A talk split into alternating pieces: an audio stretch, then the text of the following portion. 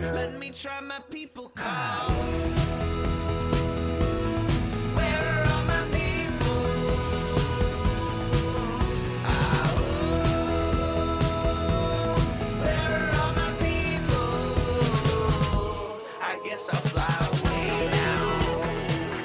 Everybody, everybody, everybody. It is Monday. You know what that means. Yes, it is another episode of Raging Chickens Out to Coop Live. It is Monday, April 25th, 2022. And this is Kevin Mahoney, creator and founder of Raging Chicken. On Out to Coop Live, we talk to progressives, activists, and troublemakers of all sorts from our own backyards and from across the country. You can join us at the end of the week, too, for our Friday Politics Roundup, where we break down the good, the bad, and the ugly in state and national politics. And this com- coming Wednesday, you've asked for it. Here it is. The Wednesday show with Cyril Mychalejko is back.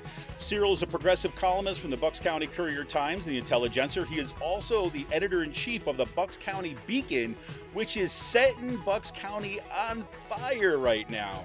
Cyril joins me once again to drill down into Bucks County, Pennsylvania, and international politics.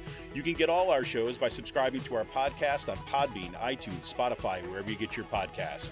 And you can help support this show by becoming a patron for as little as five bucks a month. Head on over to patreon.com slash rcpress to support the show.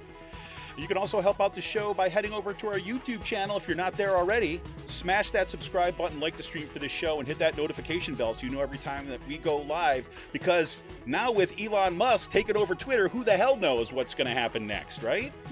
we get a little break from that now and talk union organizing tonight. Um, you can also join our Discord server. Info on that is in tonight's show notes. And for more PA Progressive Talk, tune into the Rick Smith Show's live stream at 9 p.m. Eastern on his YouTube channel, Twitter, Facebook, wherever you get your your streams. Rick is there. And subscribe to his podcast wherever you get your podcasts. Head on over to the ricksmithshow.com for the latest across all his platforms. And you absolutely have to check out the Sisters of the Night Caucus podcast if you haven't already. I don't know where you've been sleeping under which rock if you have not checked it out. The amazing PA women stirring the political cauldron behind this podcast rock the house, and they know where the bodies are buried. Make sure to follow them on Twitter at, at the Night Caucus. That's at the Night Caucus on Twitter, and subscribe to their podcast on Anchor, Spotify, iTunes, or wherever you get your podcasts.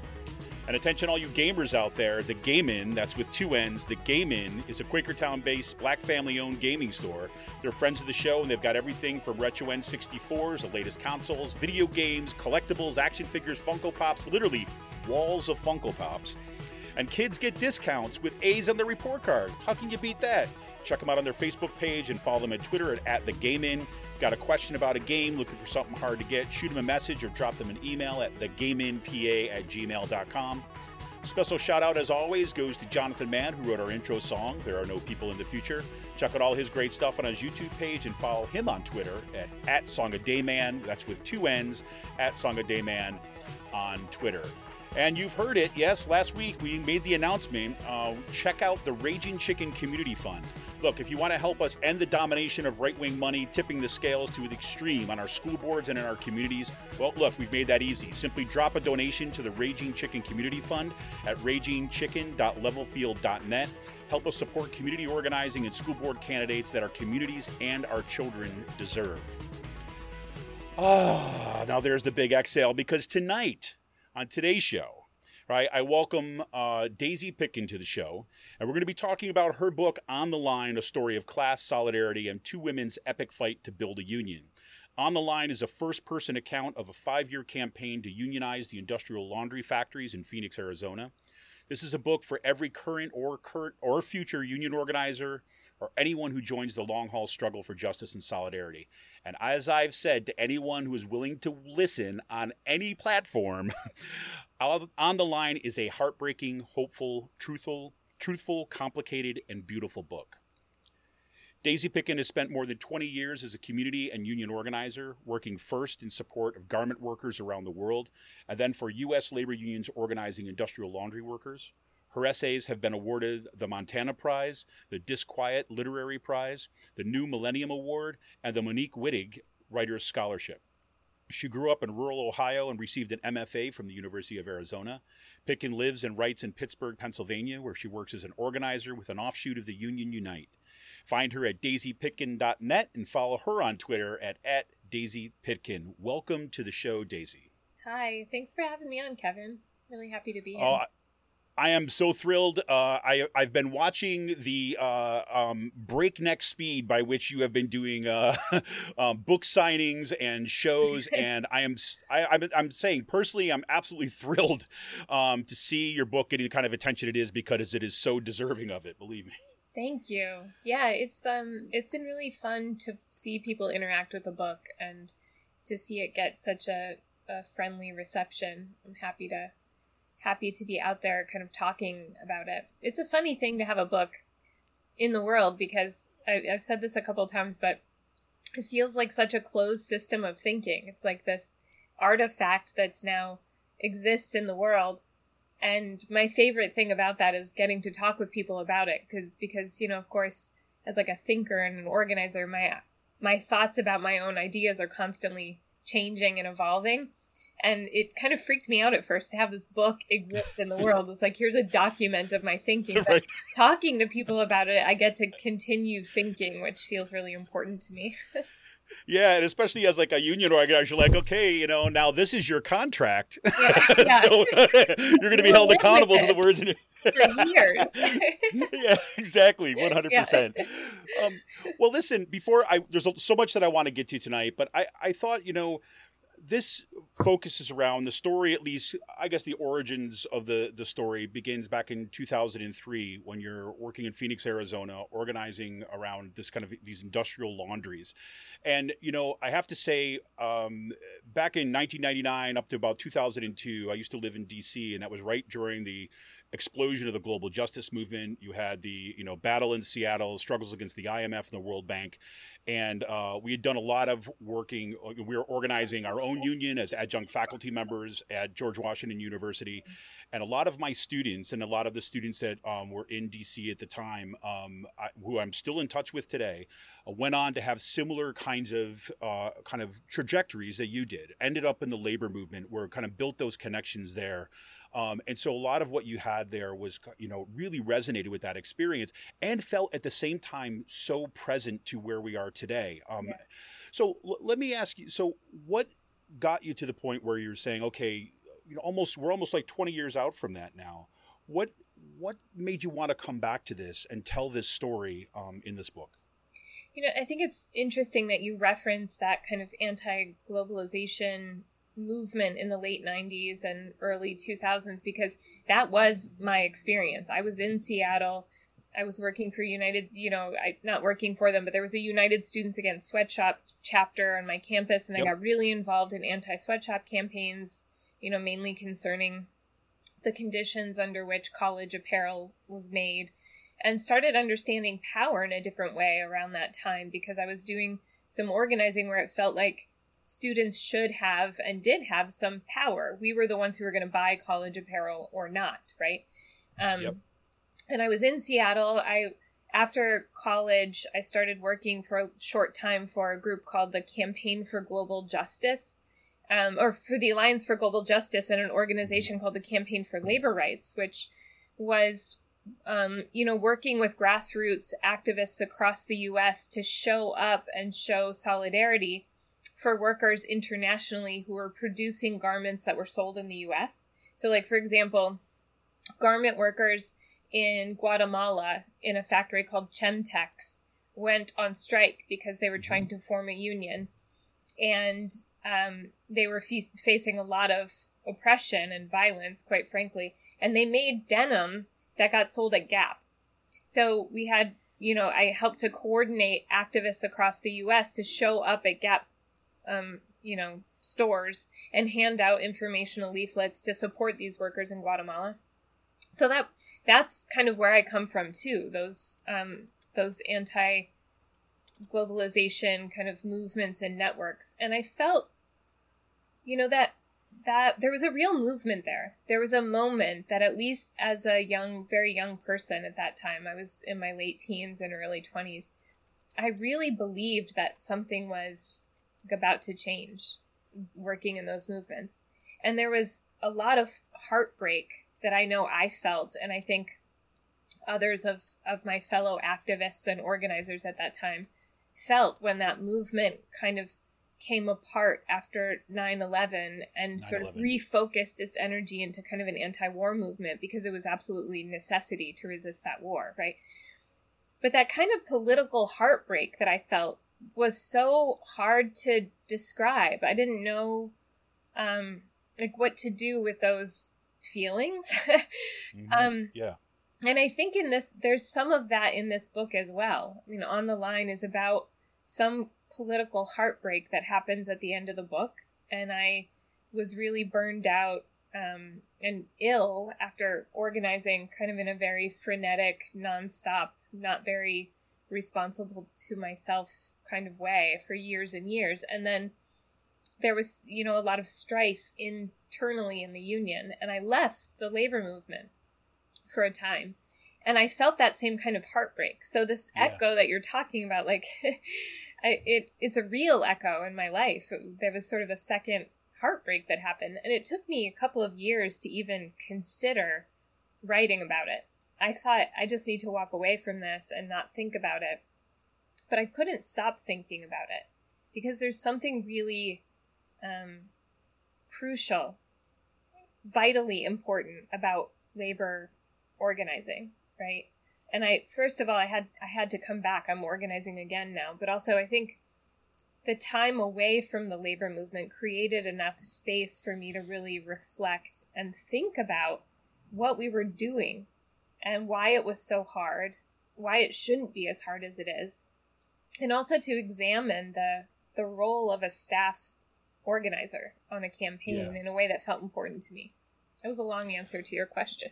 No, no. Look, I mean, a wonderful. I mean, when you talk about that heartbreak, I felt that too as well. When you're the organizing, um, you know, around the global justice movement.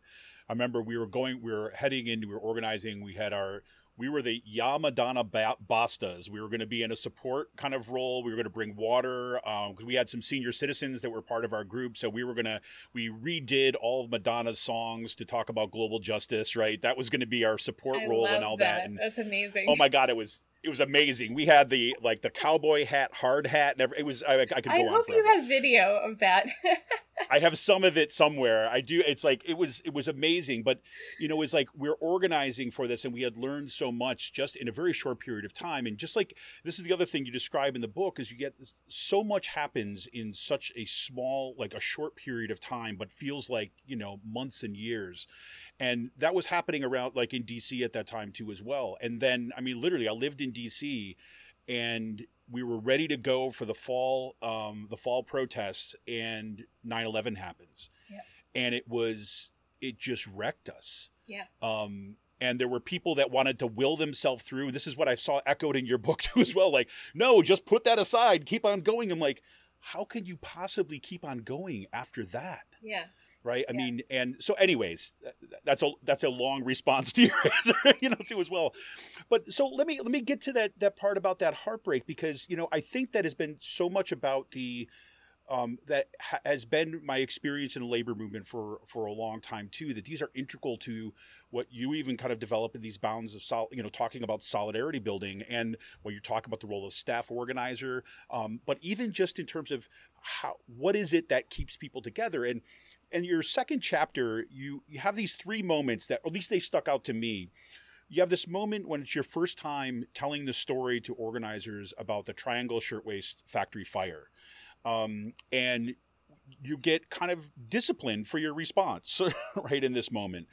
And then the next moment was in that same chapter where you you introduce us to um, um, Clara Lemix, Lemlich, I'm sorry, Mhm. um, and this story around you know her standing up and calling the general strike and everybody's yay! And Yeah. her story plays out in your book. And then you have alma at the close out that chapter with her question that is like the burning question it seems to me through everything is like what drives a person to fight right? And so could you talk us through like that kind of setup and those what you're doing with these layers in that chapter and that kind of play out throughout the rest of the book Yeah. I mean, you know, when I first started writing the book, I didn't really know what I was doing with these pieces. There's like this history piece about the the uprising of the 20,000 and Clara Lemlich, who is credited with sort of sparking that movement.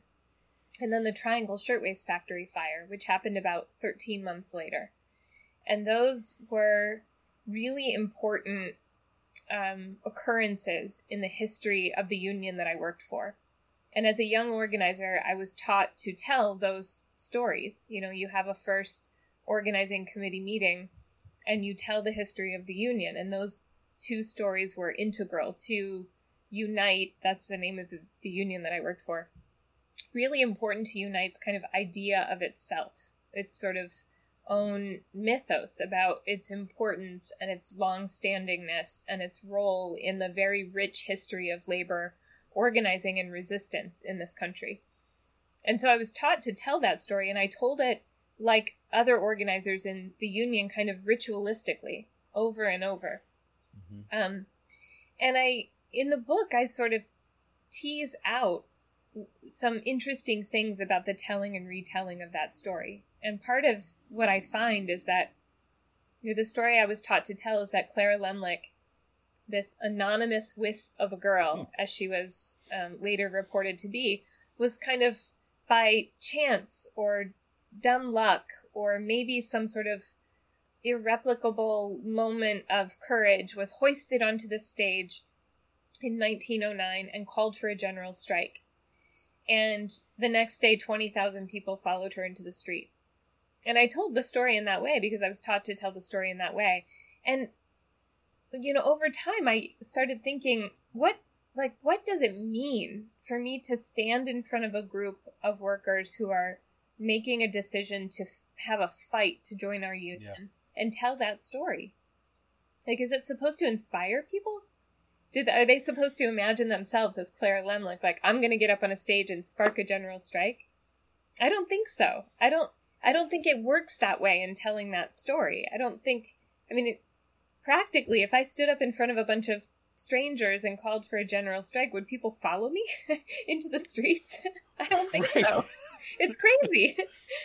and of course, it didn't really happen that way, right? Like Clara Lemlich was an organizer. She was a worker leader. And she, you know, in the years before that moment, spent day after day organizing strike committees at almost 500 shops across New York.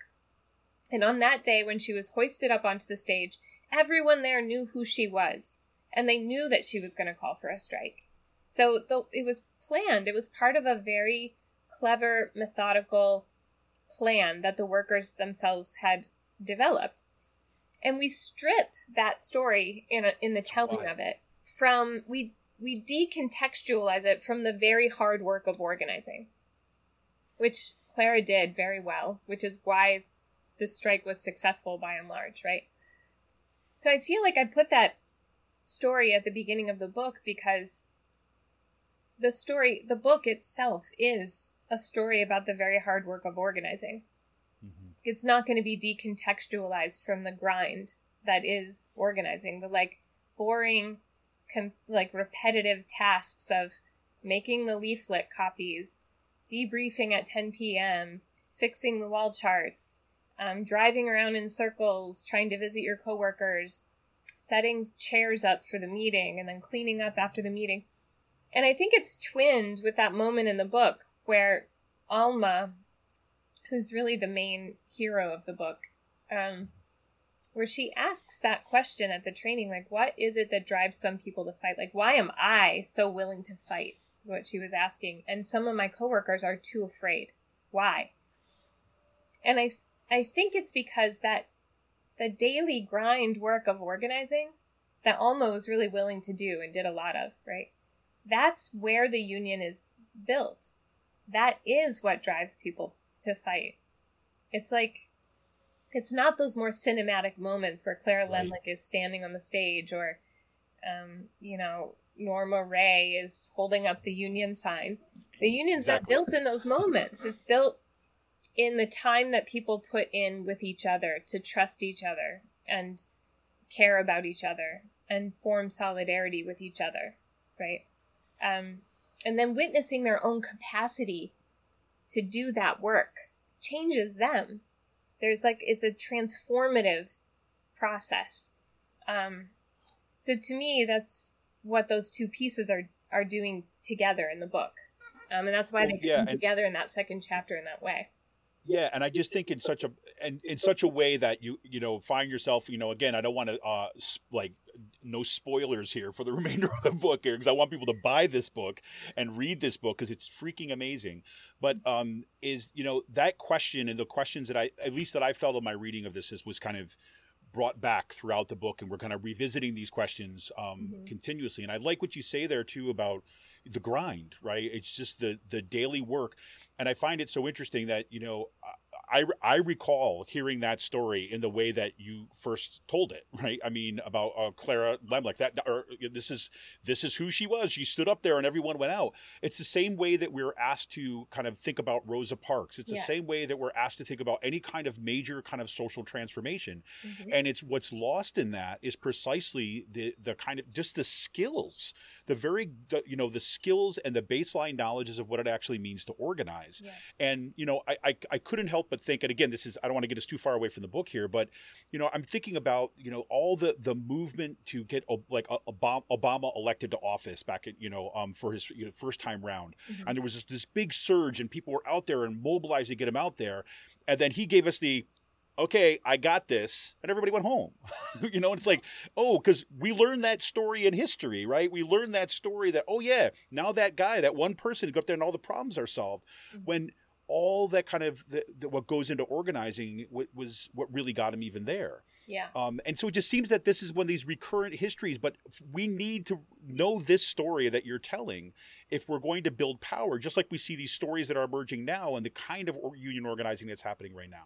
Yeah, I think that's really right. I mean, the you know movements um, sort of beget power, and then other movements as well.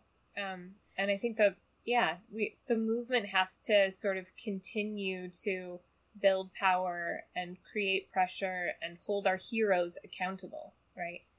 Um, and our 100%. heroes should be the people, the organizers who the you know the worker leaders and um, you know in other organizations other kinds of grassroots leaders who um, end up being held accountable by the movement because they they come from the movement sort of a better pairing than finding a hero and organizing around the hero and then hoisting the hero onto the stage and expect them to remain accountable to a movement that they didn't come from um, it's it seems like an ill-fitting narrative and we can write a better one Absolutely. Well, and that gets us right to, as you said, who's really the hero of this book. And you have Alma, who is um, a worker organizer leader um, that you worked with in Arizona when you're organizing these kind of industrial laundries.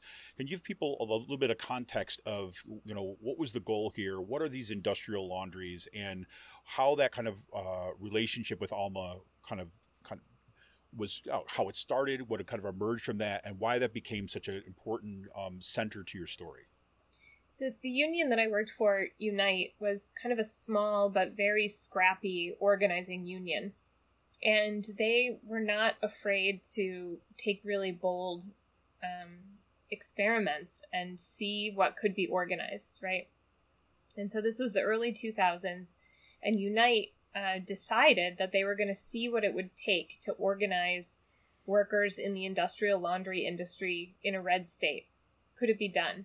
and they looked at Phoenix, Arizona, which, um, you know, is a place where possibly the greatest number of odds were stacked against this organizing project because it was a deep red city in a deep red right to work state. We're talking Joe Arpaio country, where Joe Arpaio is the sheriff of Maricopa County, in which Phoenix resides. And he and his posse, um, he called them Literally. his posse, literally, posse, uh, you know, were roaming the streets of Phoenix looking for people who they thought might be undocumented and demanding papers from them and arresting them. Um, it was a really inhospitable place for immigrant workers and purposefully inhospitable. Um, hostile, I think, is probably a better word. And workers at industrial laundries at that time were, by and large, immigrant workers from Mexico and Central America um, and were women. So, sort of layers and intersections of vulnerability.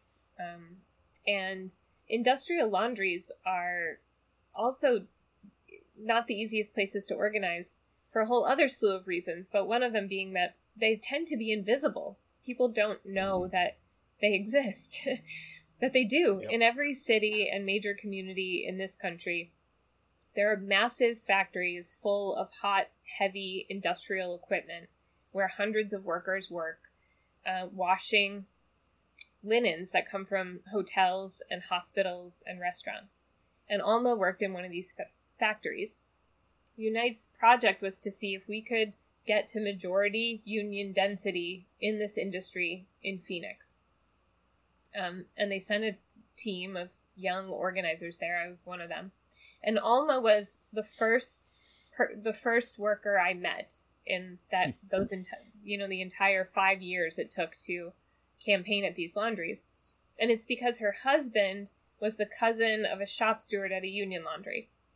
Um, so we kind of through the grapevine found out that there's this person who works at this industrial laundry. So it was our first house visit in that phase of the campaign where we're doing everything very secretly because we don't want to trigger an anti union response from the employer before we're able to talk to a majority of the workers.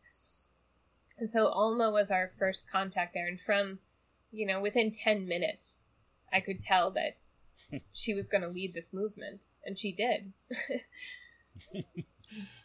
and she did. And then so and in that one of the things that got, i mean what was that like learning what that job actually entailed? I remember and when i was reading that section i grew up in utica new york and like kind of central new york and there's this area along the kind of arterials like route 12 that runs through the city. And uh, there's like utica cutlery. Utica cutlery that i mean again is one of these industries one of the many industries that just kind of left that was kind of first shipped down south and then it was shipped overseas right as the industrial base crumbled like within utica.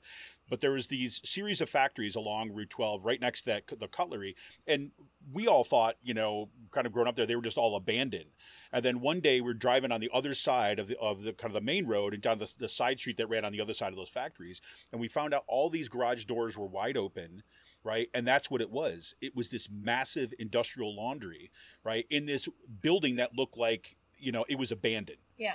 And that was like, and as you were describing what that work was, I was coming back to like, this is what and it was too as well. It was like it was almost all kind of like uh, uh, immigrants who were working there, Vietnamese immigrants, uh, kind of Latino immigrants, and to see that, and then now learning from your book about just the kind of hazards, what that actually meant to organize inside that shop, and why it was so necessary. Can you take us into that a little bit about what that work entailed? Yeah, I think that's that was one of my main goals in writing the book was to to be able to talk about the health and safety hazards that exist inside these plants because you know there are many there are hundreds of thousands of workers who work in them and we just don't know about it. And the conditions in modern America, modern US society happening every in every city across the country it's wild. But you know I learned I started learning about it in that first house visit with Alma when she described her work.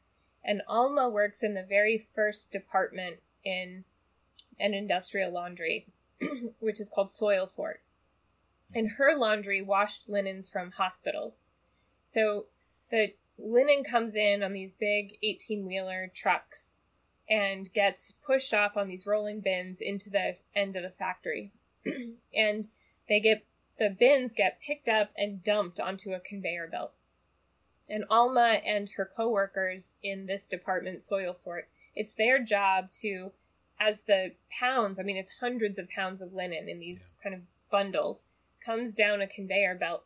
They have to pull it apart very quickly and sort it. Like sheets into one bin, hospital gowns into another bin, washcloths into another bin, pillowcases another bin. So the lo- you know the linen is coming down this conveyor belt and they're working very quickly, kind of flicking their hands back and forth sorting linen. And you can imagine what comes tangled in the sheets that come from a hospital or a surgical center. I mean, all of the bodily fluids that they came into contact with urine, vomit, feces, fluids bags, surgical tools left tangled in the sheets. They were in contact with syringes, scalpels, um, sometimes body parts and pieces of flesh left over from surgeries. And I'm sorry to be so gross about it, but No, no. this is the daily reality of Yep. many thousands of workers. And, you know, in Alma's factory, as in a lot of non union laundries, the personal protective equipment given to workers, especially in that department, is not up to standard. Their gloves, you know, in Alma's factory, they had to wash and reuse the gloves that they were using to touch this linen. Sometimes the coating on them would get cracked and that expose their skin, touching this biohazardous um, and chemical filled linen. Um, you know, they didn't have all the time the proper gowns and masks that they needed. Um, and that's just in one department. You know, all, I learned in subsequent house visits with workers in other departments about the, the dangers that exist, very real dangers on the hot and heavy machinery that they're using in other departments of the plant. Well, you know, I was just explaining. I was I was telling you before the show that I was I was telling my kids about your book, right? As we were kind of having dinner, is and my son asked the question, is like, well, why is it that so many workers got hurt there, right? What was to get hurt there? And I was explaining. The, first of all, the size of things, right? You're not just talking about, you know, our laundry down the stairs. You're talking about these massive machines. And one of the things that you mentioned here, and again, this was echoing in my head of like our quote unquote you know celebration of essential workers uh, throughout covid and seeing the same things play out there where the drive to increase the speed of uh, you know of the laundry have more process at a time that they would remove safety like safety features from the different machines um, or wouldn't kind of follow the proper protocols in order to kind of like clear machines when they were stuck. And there were workers that were ending up with you know missing limbs horrible burns um, and death right so this you know it's not just you know the i love lucy version of like a sped up chocolate factory but here you actually have people that are put in a you know dire situations uh, where their lives are literally on the line and then they're thrown out in the end and i'm thinking about the story you tell of the the one worker who has the hernia and they denied that he was uh, you know that he did that at work and so he just kind of left to rot Yeah. um, on the outside Yep. Yeah. There were um, some really horrendous injuries that I saw not only in that laundry and Alma's laundry, but but others. In fact, the book is dedicated to Eleazar Torres Gomez, um, who was a worker who worked for a different company in Tulsa, Oklahoma, where the company had removed a safety guard um, from a machine that connected sort of where the wet linen comes out of the washer and the water is extracted from it and then it gets hauled up a conveyor belt into an industrial dryer and a, a safety guard had been removed and he um, fell onto the linen and got pulled into the dryer which closes automatically and starts and he died in an industrial dryer. A very gruesome terrible death. Um, but it's one of several um, just in the last you know two decades that have happened in industrial laundries. They're dangerous places to work. And as you say, when production pressure is high, um, and in places where companies are allowed to raise production pressure without any kind of consultation with workers if they don't have a union, um, we see injuries increase. I mean, work, people are working too quickly to be safe.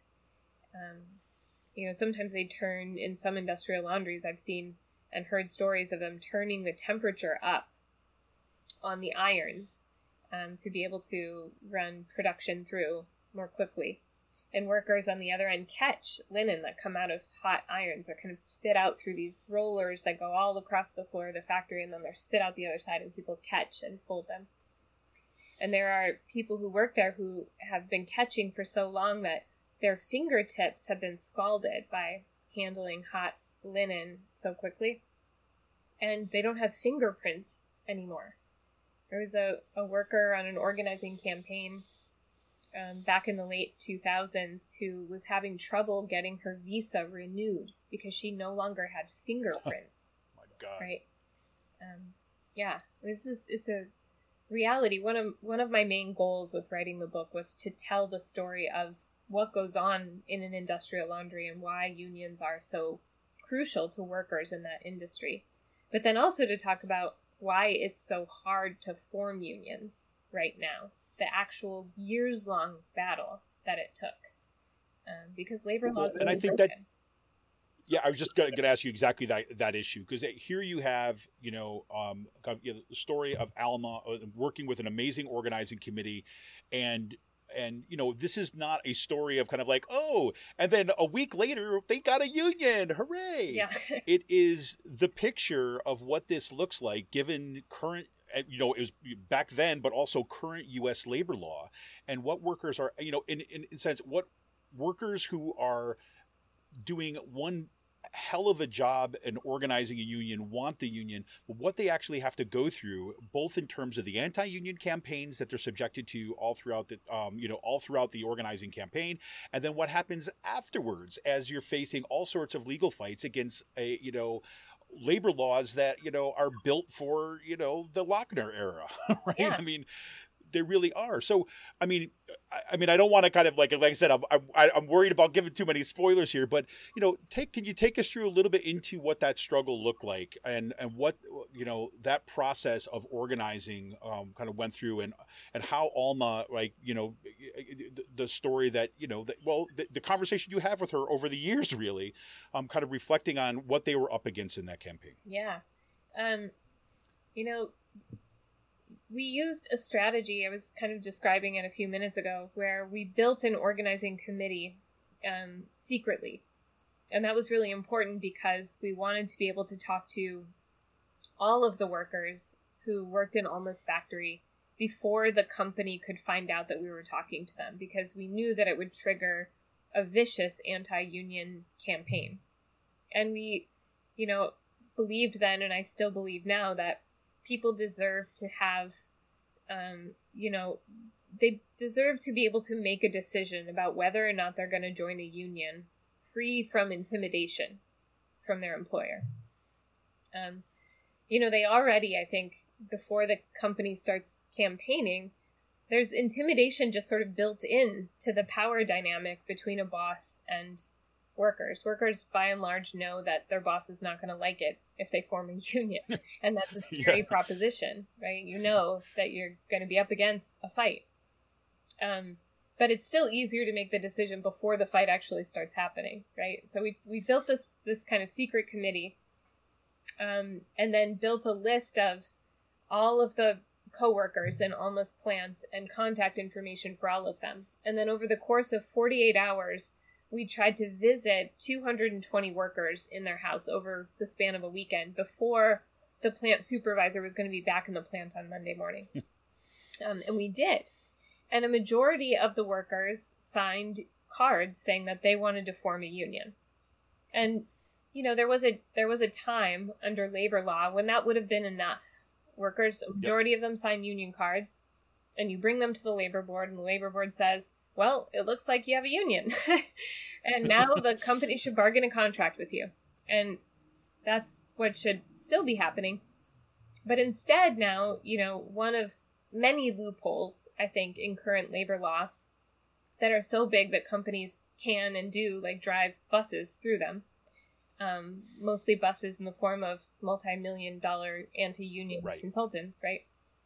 Um, but one of the loopholes is that now a company can say, "We want to have an election because we don't believe that people, the majority of the people, signed cards, or we don't believe that they meant it when they signed cards, or you know." So they can force an election, and, and they almost always do. They almost Yep. never voluntarily recognize a union based on cards alone, even though they could. Still written into labor law that they could. So in Alma's Factory, majority of workers signed union cards, and then Monday morning the company started campaigning.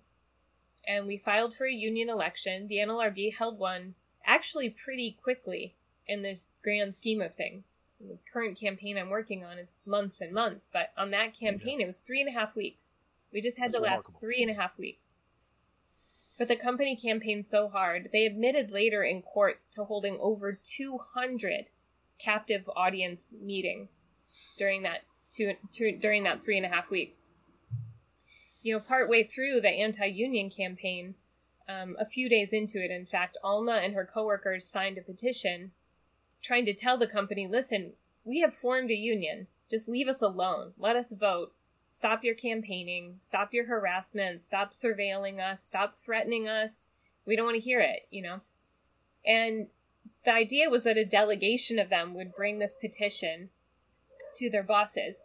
And the delegation grew so big that it that it effectively shut down the plant. They staged uh, kind of an impromptu work stoppage. And the company was so freaked out, they fired Alma and some of her coworkers on the spot. Fired them. Um, which was, a, you know, that's not legal. You can't fire I was gonna say workers. that's a problem.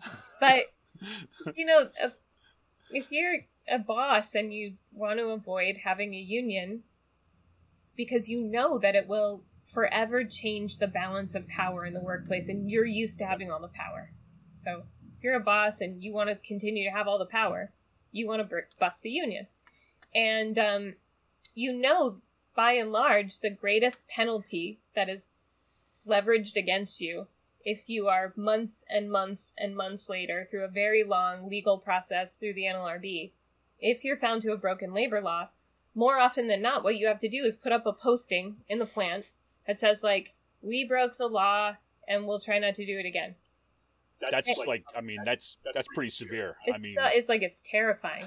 I'm, I'm sure that scares every multi billion dollar corporation into not breaking labor law, right? one hundred percent. We're talking like sitting up straight at nighttime, night sweats, whole deal. I Yeah, know it's that the poster. stuff of corporate nightmares.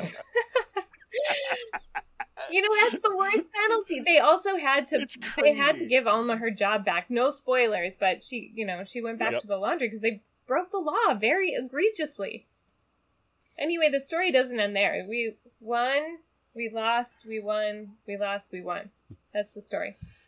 It's, Um, it's incredible.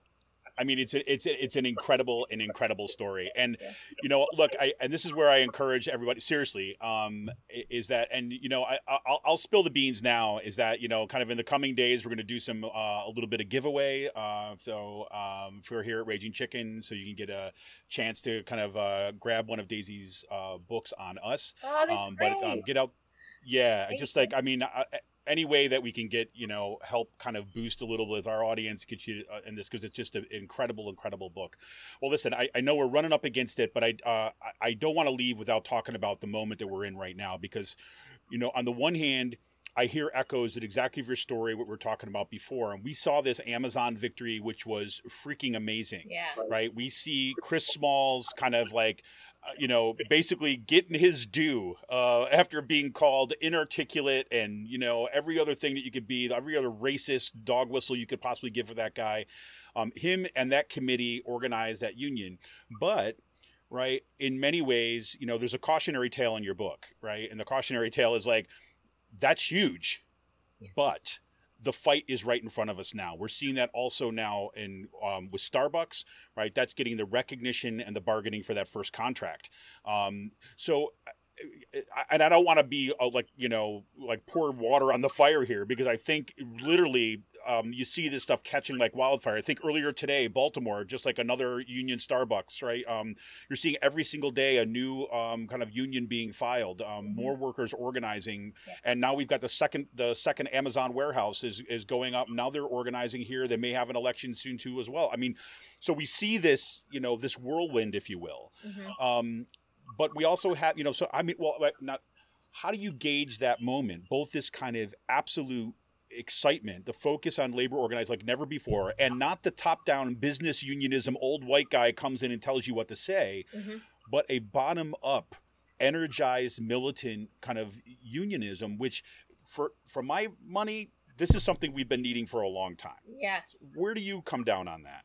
I mean, I think that, you know, this is something I think about in the pages of the book as well. That the kind of, there's a question of internal democracy, not only inside unions themselves, but um, on campaigns.